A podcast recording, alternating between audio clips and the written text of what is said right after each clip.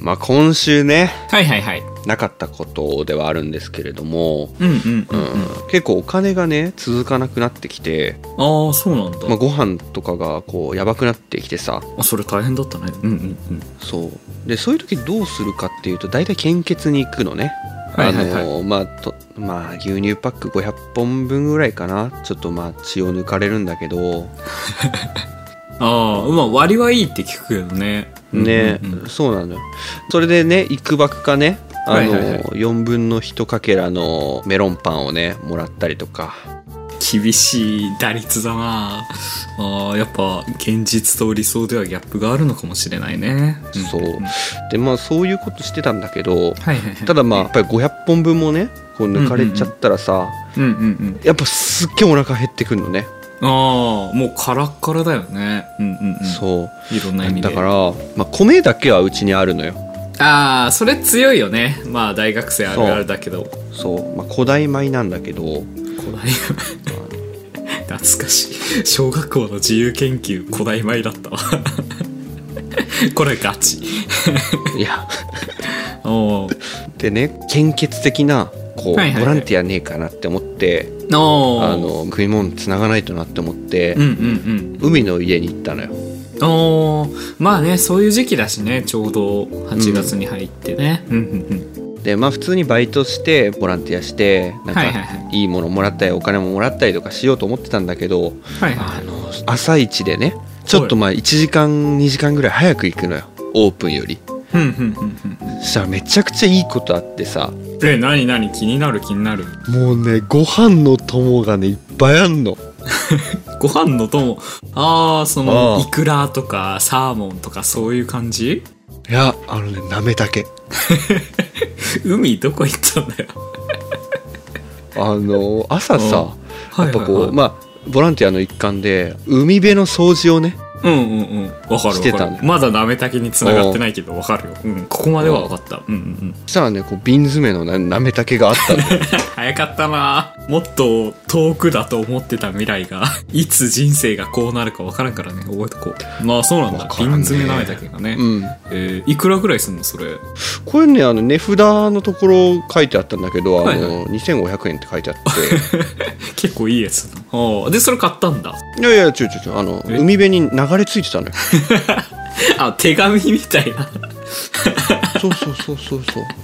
大丈夫なの？賞味期限とか。いや、多分大丈夫だったのかな。ああ、そうなんだ。ああ、それは。お腹痛くなったよ。すげえしょっぱかったよ、ね。塩分が紛れ込んどるのかもしれんけどね。あ、そうなんだ。そうそう。なんかね、そんな感じでね、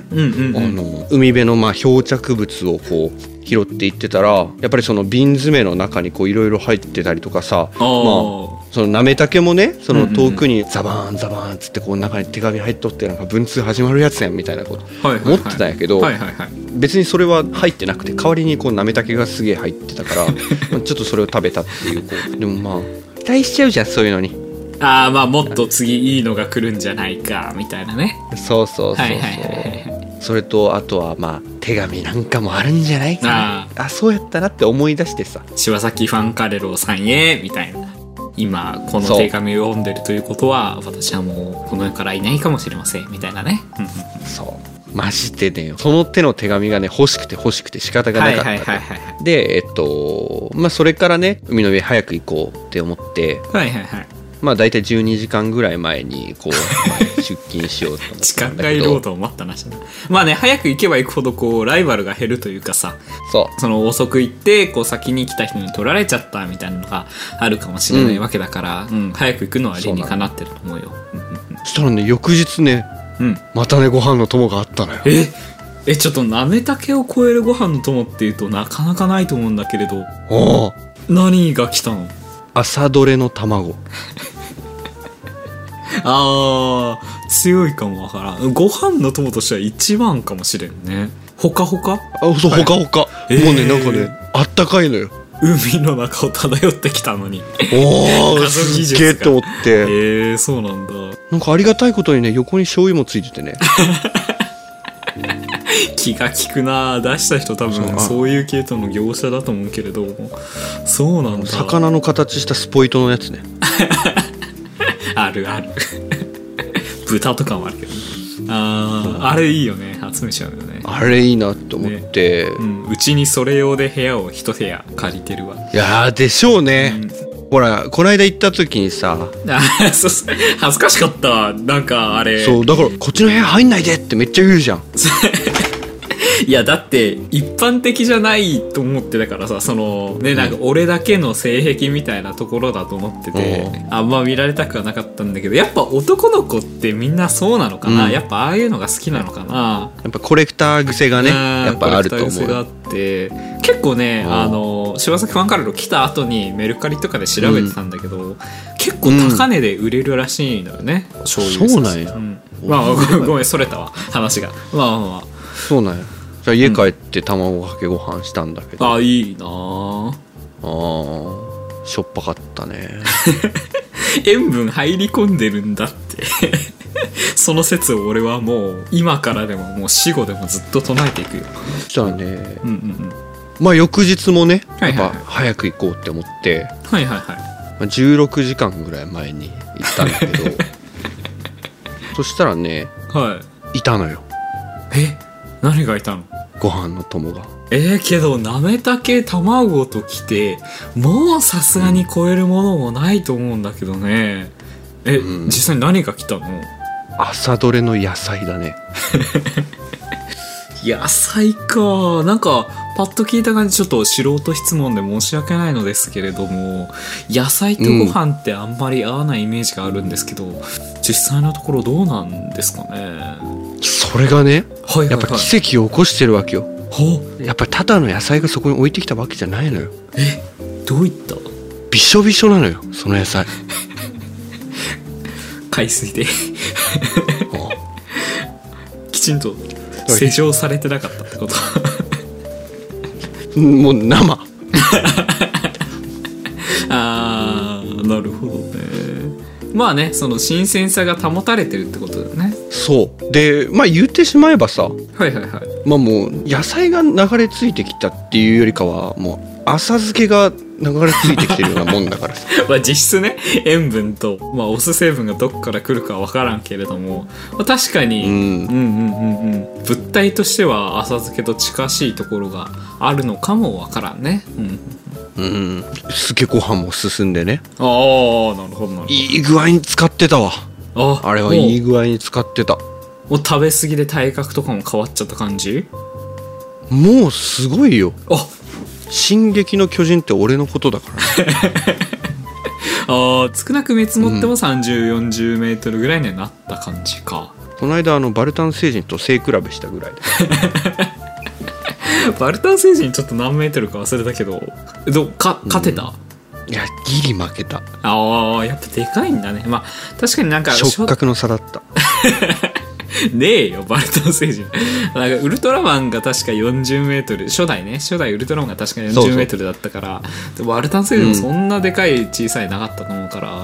ん、あ確かにそういう意味では負けるのかもわからんねそうそうそう、やっぱ、まあ、びしょびしょの野菜が美味しくて、ああなるほど、ね、まああとはまあその、まあ、翌日24時間前出勤をしたんだけどそれも当日出勤だよ1日前扱いしたことないんだけどね、はいはいはい、したことないんだけど、まあ、はいはい、まあまあまあこれもおまけみたいなもんで、まあ翌日はまあ生きた牛がいたんだけどレベルが上がったのは格段によ。美味しかった。まあしょっぱかった、しょっぱかった、あしょっぱやっぱ海は全ての母って言うもんね。言うよね、やっぱ ね、いろんなものが海から生まれたっていうもんね。ね、まあ俺ら人間もそうですさ。なんか一説によるとTikTok も海から生まれたらしいね。いやそうなのよ。そうそうそうそうっていったところで、うんうん、まあまあまあ、うんうんうん、私の、まあ、今週なかった話っていうのは、はい、朝ごはんを海がたくさん産んでくれたという話でございましたね。なんか新しいグリム童話が一つできたわけだよね。そうだね。まあ本当に海は全ての母よ。いやーちょっといい話を聞けたと思います。まあもしね朝ごはん、うん、いろいろ食べてみたいっていう方は、まあ、朝一、うん海に足を運ばれてはいかがでしょうかといったところで、どうぞどうぞ。はいはい、そうですね。はい、では私も、今週なかったことをお話ししていきたいと思っております、うんうん、今週はね最近の私の話なんですけれども、うん、手相にハマっておりまして、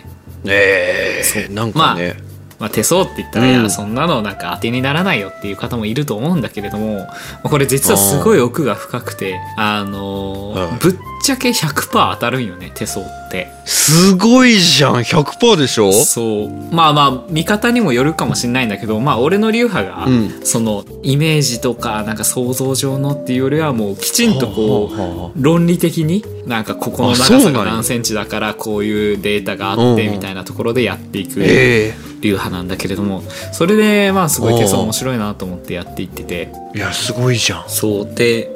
手相の面白いところが、まあ、例えばその、よく言われるのが生命線長いですねみたいな、これは長生きできますよみたいな言うんだけど、あるよ、逆もしかりっていったところで、手に、ちょっとは痛いんだけれども線を書き込んでしまえば、その生命線とかも全然いじれるようになってるの、手相って。マジで？彫刻刀とかで？ああそうだね、彫刻刀が一般的なんだけれども、そのキッチン用のナイフとかでも全然大丈夫なんだけれども、線が書き込めれば全然っていったところで、その手相関連の人はまず手の神経を抜くところから始めるんだけれども、その毎回ね痛い思いはしたくないわけじゃん、手相をいくらいじれると。あれだよね、これはまあ事実なんだけど、はいはいはい、神経締めってそこから始まったらしいよね。あ、そうそうそうそうそう。だからそのなんていうのかな、運命をいじれるのが一番人間として強いわけじゃん。それこそその寿命をいじれるんだったら、人間誰でも死にたくないわけだからっていったところで、俺がね生まれつきの生命線がだいたい24歳になるぐらい前までにはもう尽きるっていう運命だったのよ。だからもうマジでそうそう、本来もう全然死んでるレベルの生命線の長さ、もう短い、本当に短い。でも、すごくない？でも我々、言ってしまえばさ、小野の妹子と同級生なわけ。そうそうそうそうあれが確か虫殺しの645年だから、だいたい3000年ぐらいか。俺ら今そうだね。そう、だから本当は24年で尽きるはずだった運命がもう3000年ぐらいは生きてるわけなのよ、それでさ、いじれるか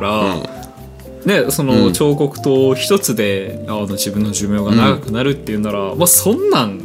やるに決まってますよね。長くしようと思って今1億5000万年まで長生きできるようにしたんだけど、でもちろん神経もね抜いてるから全然長生きできるんだけどっていったところで、俗に言う生命線と言われるやつなんだけれども、他にもいろいろ線があって、その線たちもいろいろいじってるんだけれども、有名どころで言うと、生命線の次に出てくるのが運命線。あなたはこう何年後に誰と出会って、結婚とかするでしょみたいなのをよく手相の方が言われると思うんだけれども、生まれつきの俺の運命線を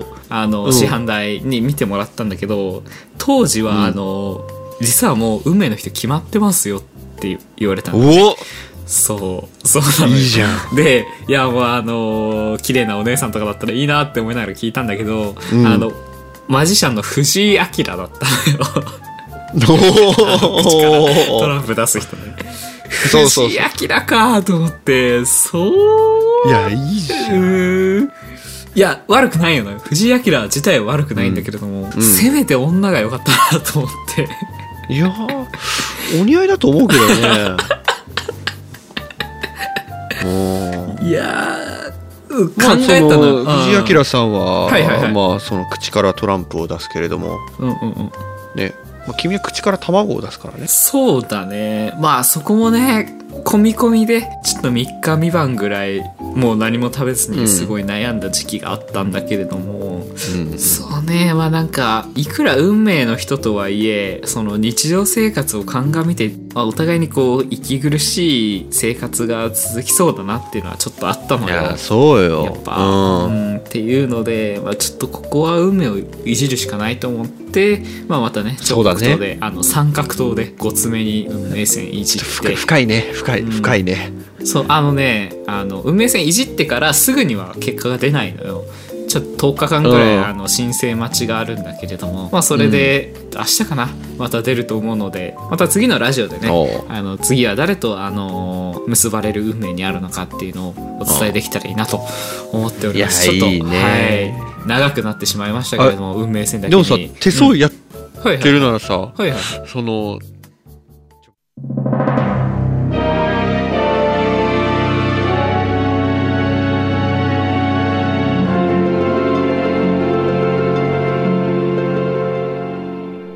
柴戸孝之のたぬきの金玉ラジオ、ここ 1,2 週間、はいはいはい、やっぱり話題じゃないですか。話題ですね、うん、五輪ピック、五輪ピックね、5つのね、輪が連なってるから五輪ピックというんだけれども、そうそうそうそう。でまあ俺もテレビでこう見てるんだけど、やっぱまあ皆さんのこう丸刈りの姿っていうのがやっぱりこう綺麗だなっていうふうに思っておりまして、ね、なんか野球部がさ坊主にするのはすごい通ってる話だと思うんだけれども、五輪ピックも全員坊主にしないといけないんだよね、うん、そうそうそうそう、本当にね、五輪 0.5 ミリっていう部分にね皆さんされてらっしゃるので、いやすごく気持ちがいいなって思って、なんかやっぱりこうシャンプーの時間とかっていうのがまあその減るから、はいはいはい、うん、まあ今ね首都の方で大会がね開催されてますけど、水道代がすごく安くなったっていうね、こうね、実際にデータとして出てるからね、うん、そうなんだよ。海とかねこう環境にも優しいっていうところでね、すごくいいとされてるんだけど、はいはいはいはい、まあね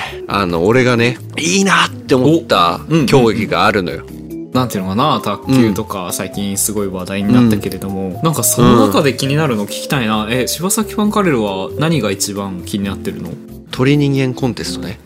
今回から追加されたんだよね確か。そうなんだよ、すげえなって思って、ゴムパッチンみたいなさ、なんでゴムパッチンっていうかこう、パチンコっていうかこうあるじゃん、なんかこう二股に分かれてて、そこにゴムが入ってあってギューってやってパンってやるやつあるじゃん。あれのやっぱり原理を応用してさ、こう頑張って人間をさこうグーって後ろにこうゴムみたいなやつでさギューって引っ張ってパーンってこう喪失っていうか発射みたいな、こうあのダイナミックさってすげえなって思う。鳥人間コンテストって言ったら、まあよくこうパッと浮かぶのがその崖際で飛行機みたいな、その自作飛行機みたいな乗って足で漕いで、うわーきついきついみたいなのやるイメージが強いと思うんだけど、五輪ピックの鳥人間コンテストって自力なんよ。そうなの、自力なんよ。ゴムパッチンはあれど結局頼れるのは自分の両腕だけってところで、本当にね、そうすごいなあれねって思って、あれやっぱ発射する時の速度っていうのはもう音速を超えるらしいですね。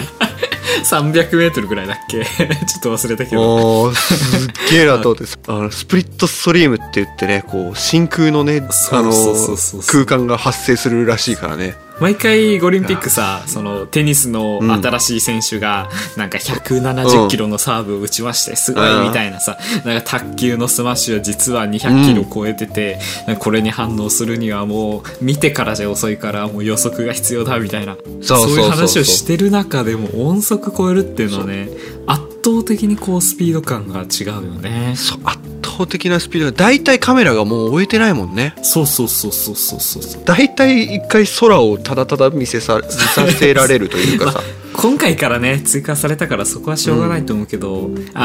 めっちゃ謝罪会見あったじゃん。いや全然撮れてないじゃないですか。あったわ。でなんか関係者が全然その鳥人間コンテストの趣旨を分かってなかったみたいで、そのハイスピードカメラとか全然準備しなかったっていう風な釈明をされてて、まあ分かるよと思った。なんか鳥人間コンテストもっとね、なんかこうパタパタパタって飛んでいって普通のカメラの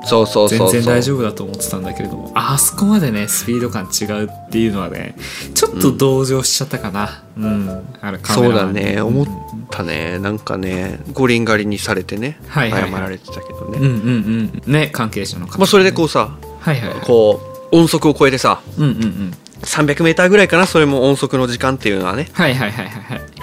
ーンっていって、ここそっからが勝負なんだよね。ね、どこまで行けるのか、そっから勝負で、まあパタパタパタと両腕をねこう頑張ってこうパタパタするわけですよ。でこう姿勢も大事ね。姿勢も大事だよね、本当に。そう姿勢もね、体のねこう軸のね姿勢っていうのも非常に大事なんですけどね。まあ、例えるのは、まあ、難しいんだけどまだ浸透してない競技だから、はいはい、なんかに例えないとこう姿勢っていうのが分かりづらいんだけど、例えるならばフィギュアスケートのイナバウアーみたいな感じね。そうさピーンってこうまっすぐになってるのが空気抵抗少なくて飛ぶでしょって思われがちなんだけど、うん、そうそう科学的に見たらイナバウアーが一番空気抵抗ないらしいね。あれそうなのよ。あれびっくりした。本当に揚力というものが発生するらしくて、荒川静香それを考慮してあれやってたんだもんね。そうそうそう、うんうんうん、だからやっぱり氷の上でさ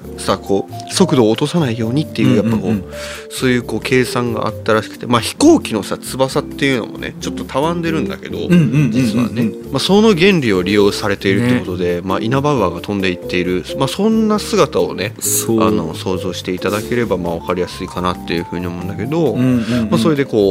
パタパタパタとしていくうちにね、だんだんやっぱり思いが強くなっていくわけよ。その選手のもっと遠くへもっと遠くへってだんだん鳥になっていくのね。あらしいね。だんだんね。今さなんかインドの選手が一人鳥になったっていうのは速報で見たんだけど、そう完全に鳥になっちゃったら、まあ失格になっちゃうんだよね。あくまで鳥人間だからね、人間としての尊厳は保たなきゃいけないっていうことで、もうインドの選手はどこかへ飛び立ってさ鳥になっちゃったわけだから、そう昨日もう分かんないのよ、どこに行ったか。今は続いてるとは思うんだけれども、そうなんか鶴のね群れにね入っていったらしいけど、ね戦闘の作り出した揚力にね乗って渡り鳥だっつって、そこがね、鳥になっていってね、やっぱすごいなって。やっぱまあ一番ね綺麗な形、まあ、その飛距離も大事なんだけど、結局最終的にまあ、金メダルだ銀メダルだ銅メダルだっていうところの、まあ、その何まあその点数付けだね。難しいよね。どうやってつけるんだろうって思うけど、誰が一番鳥人間にふさわしい姿になったかっていう部分がやっぱりなるほど。まあ言ってしまえば芸術点だね。芸術点っていうところがやっぱり非常に加味されるので、なるほど。フィギュアスケートとねその辺も似てるよね。だったからまあ、今年優勝されたね、選手っていうのはもう胸だけが人間だったもんね。胸だけが人間。そう、胸大胸筋だけが人間。あとは鳥。鳥の一番いいところって鶏胸肉のタンパク質豊富なところだと思うんだけど、そこだけ人間なんだ。そうそう、なんかパッと聞いた感じ、なんか一番いいところが失われて、なんか別にいらんところが保管されてって感じだと思うんだけど、それがその鳥人間コンテストのあるべき姿というか、それがその一番の芸術として価値が高い芸術点だったね。まあその選手は中東系のね国の方で、結構おむ投げが結構ワシャワシャされていて、おむ投げってそうそう、だから言ってしまえばもうその胸のところもやっぱり毛が生えてるわけだから、外見ではもう鳥なのよ。一回それでジャッジが入ったらしいね。ちょっと鳥になりきってませんみたいな。もちろん 100% 鳥になったら反則なわけだから、 99% までだったら大丈夫なんだけど、そうそう、だからやっぱもう鳥に結構なっちゃってるから、まあねやっぱりまあそういうリクエストが入った場合ね、結構呼び戻したりするのがすごい大変なんだけど、水を飲む場所を作ってあげたら、なんかそこに寄ってきてさ、でその時に審判団の方が体の方を触ったら、胸のところだけなんか毛並みが違うな、触った感じが硬いなっていう感じになり、これは胸毛だっていうことが分かってのジャッジが下ったという。そう、ジャッジ覆ったもんね。それまでフランスの方だったっけ、フランスの方が暫定1位だったんだけれども、あの人は確かもう上半身から上が人間で下が鳥っていう状態で、これでもね結構第1回目としては攻めたなというか、いやもうそこまでかけてたんだなってすごい世界中が阿鼻共感したんだけれども、本当ね、それでその中東系の人がジャッジで1位になって、フランスの人もね、うん、拍手してたもんあの時。いやそうそう、あとちょっとまでいったら完全に鳥になってただろうに、もうそこまでかけてたんだっていうところで、いや初回からね、うんうんうん、神回だったね。でまあ注目したいのは、はいはいはい、3位に入った選手ね。ああ、俺1位2位しか注目してなかったな。3位ってどんな人が入ってたんだっけ？タティンペン共和国のベニーだね。ベニーさん。ベニー。それはなんかどういった特徴があるとか、どういう結果を残したとか、ちょっといろいろ聞きたいんだけれども、実際のところどうなの？うんうんうん。もともと鳥だった選手だよね。ダメだろ。ドーピングよりダメじゃんそれ。あ、いいのかな、それはなんか認められる系なのかな、今回のオリンピックとしては。長年の努力によって足だけ人間になれたのね。あ、逆にあ、なんか鳥界隈にもなんか人間鳥コンテストっていうのがあるらしいね。あ、それで人間になって、ね、ああなるほど、そのなんていうのかな、外国人選手が日本国籍を持っていて日本人選手として出場するみたいな感じで。鳥人間コンテストも人間鳥でも出れるんじゃないですかって。ああ、なんか見た見たニュースで、うん、見たそれだったのか。 なるほどね、うん、だからこうまあね、言ってしまえばそのタティンペン共和国っていうのは鳥人間コンテストの、はいはい、競合国だから。そうだね、ずるいよね。もともと飛ぶになんかこう適した体を持ってるわけだから。そうだから3位以下はもう全部そこの国の人よ。すごいなと思って、ね、1位2位はもう本当別格というか、同じ生き物じゃないレベルの人たちで、けどもね、うん、3位以下は全部そうなめ。そうなのよ。まあそれでさ、はいはい、まあ、やっぱりこうね、やっぱりまあそのなんていうの、日本でいうさ柔道みたいなさ、はいはいはい、こうお家芸みたいなことを言われたりするようなスポーツだから、その国にとってね。あ、なるほどね。卓球でいう中国とか、うんうん、そうだからまあ3位になって悔し泣きをされてたね。やっぱそれでもなんかやっぱりこう、うんうんうん、ねえ、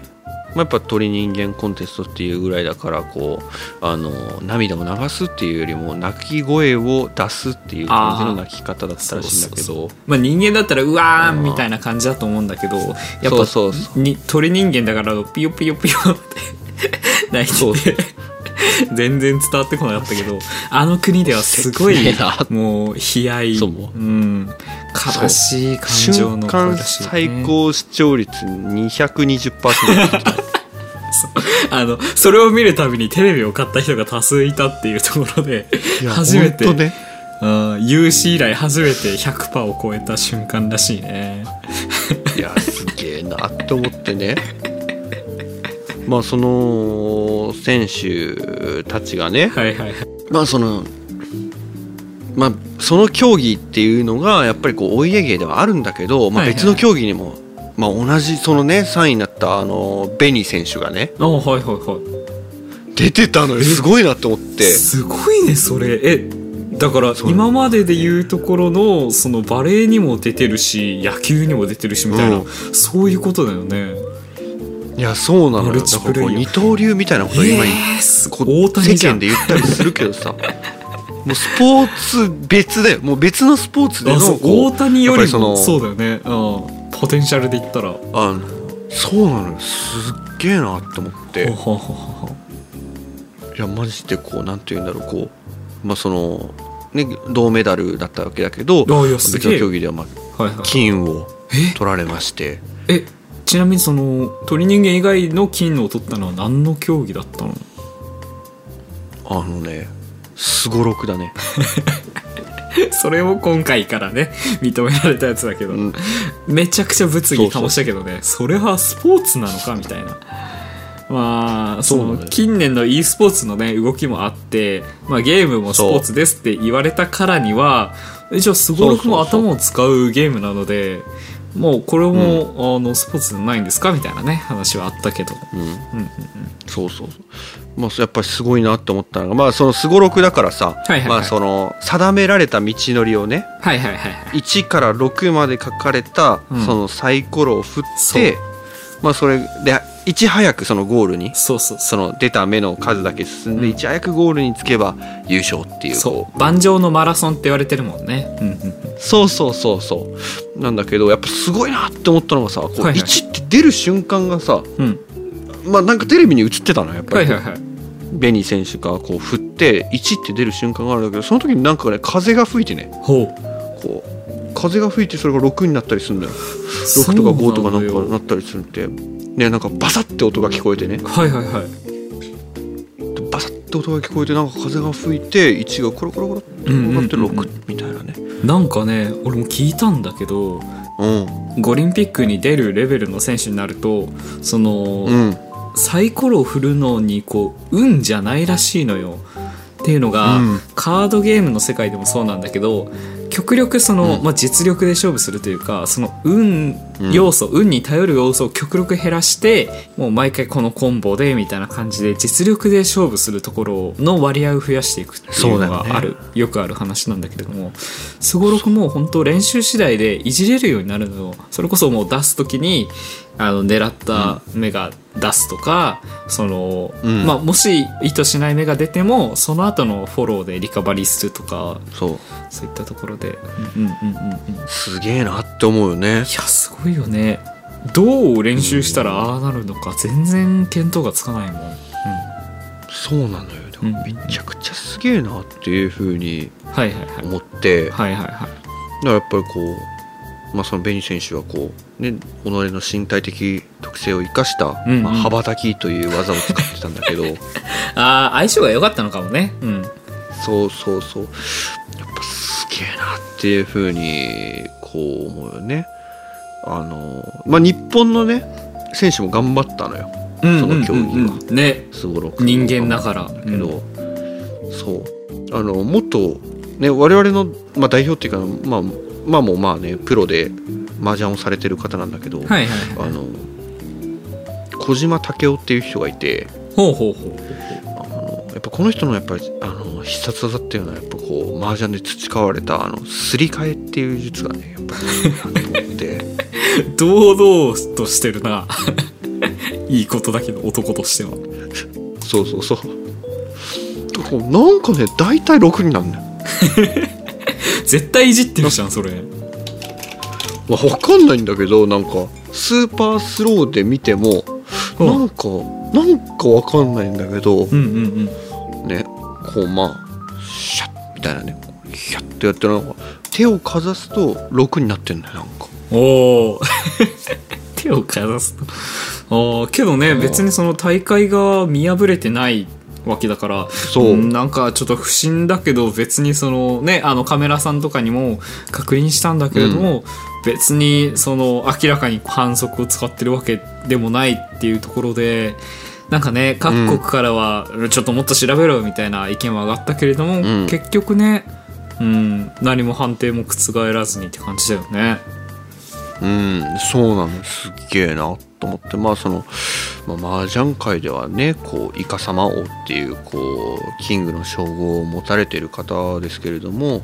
すごろくでもまあちょっとキングを目指したかったけどね、やっぱりこう羽ばたきには負けてしまったっていうところですね。まあねやっぱ人外、まあ、人外と言ったら失礼か、まあその人間以上の力を何か得ている方たちじゃん、その羽ばたきを得ている方っていうのは、だからやっぱりこう人間単体として勝負してるところにはこう追いつけない部分があるのかもしれないね。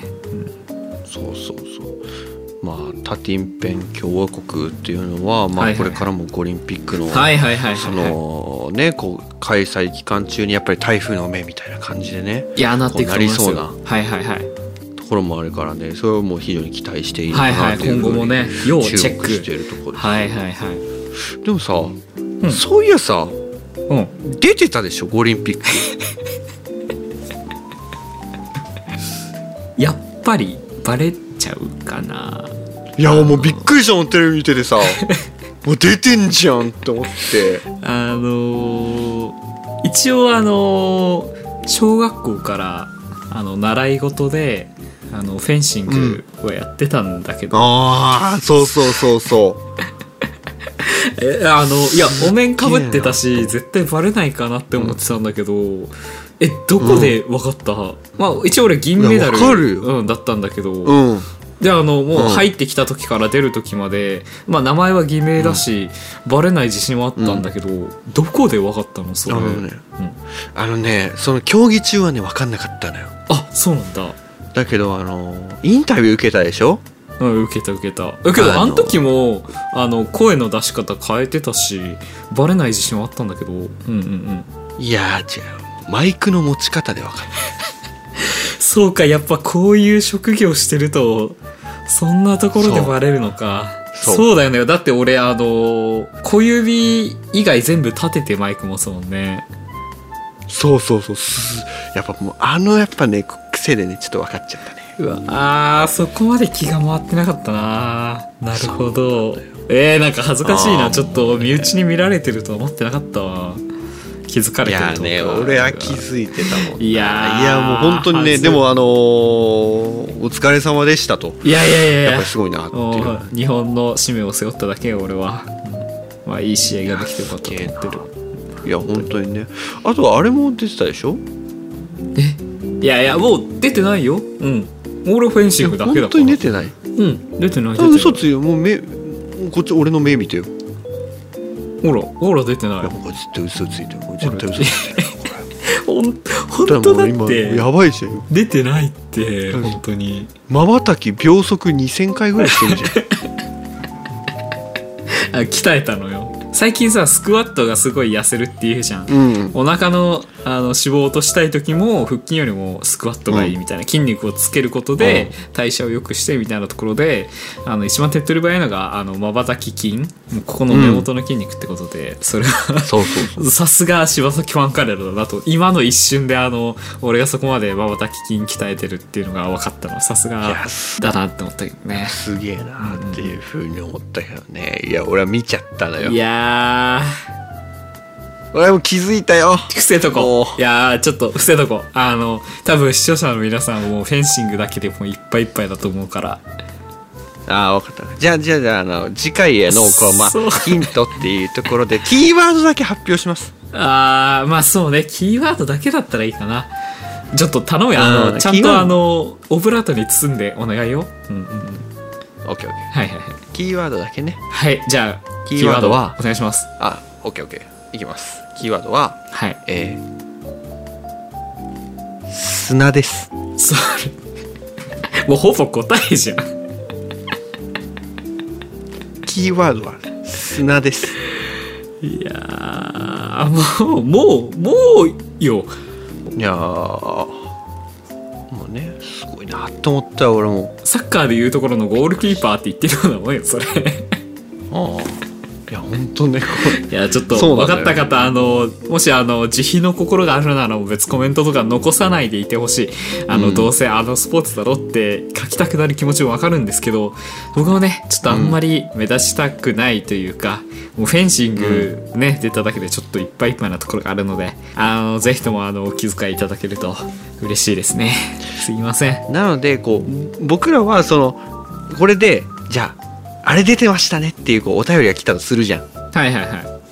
読まないよ。次回絶対読まないけど、うん、絶対読まないけど、当てた方にはノベルティをね、ちょっとそうだね。送ろうかなと思います。まあ確かに、まあ結構ね皆さん、ね、これじゃないかなみたいな気づくところはあると思うんですけど。絶対ね気づくと思うよ本当に。いやキーワードはちょっと優しくすぎたかもしれないけどねもうちょっと包んでもらったと思うよ俺は、うん、泥もうそれ以上言わないで本当にあダメ。もう子供でも分かるところまで、もうヒントとかじゃなくても答えだから、もうそれ本当に水。いやじゃあ、今週もありがとうございました、また来週のね絶倫たぬきの金玉ラジオも、お楽しみにといったところで終わりましょう。もうこの辺にしときましょう。お願いだから、もう後でいいことしてあげるからありがとうございます。いつものパフパフしてあげるから。いやもう本当にね、もう今目の前でね全部脱がれてますけどね、素晴らしいなと思いますフルでいやすごいないやいやもうやめましょうやめましょう。じゃあまた来週というところで、はい、天気情報です。今日も私はぐずついた天気。たかし今頃どうしてるかな。今夜のお天気ですが、元彼に会いたくなったらぐっとこらえて瞑想でもしましょう。本日も九州道は順調らしいですね。武雄ジャンクションから東セフリーインターチェンジ間、トミカプレゼンツチョロ Q 全国大会開催中のため通行止め。金龍サービスエリアはいつも通りの姿を取り戻しました。イノシシは山へ帰り、代わりに鹿が出始めました。金龍サービスエリア名物鹿せんべいいかがでしょうか。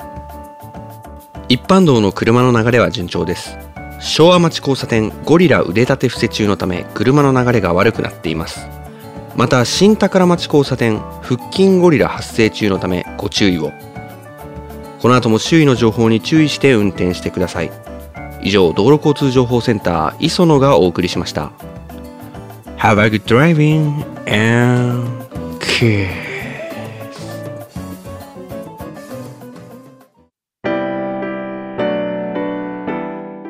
お送りしてきました絶倫たぬきの金玉ラジオ、いかがだったでしょうか。番組公式ツイッターは@金玉オブたぬきでチェックしてみてください。この時間のお相手はメゾフォルテとフォルテッシモがお送りいたしました。それでは皆様、また会う日までさようなら何その音楽用語で正しかったわからんけど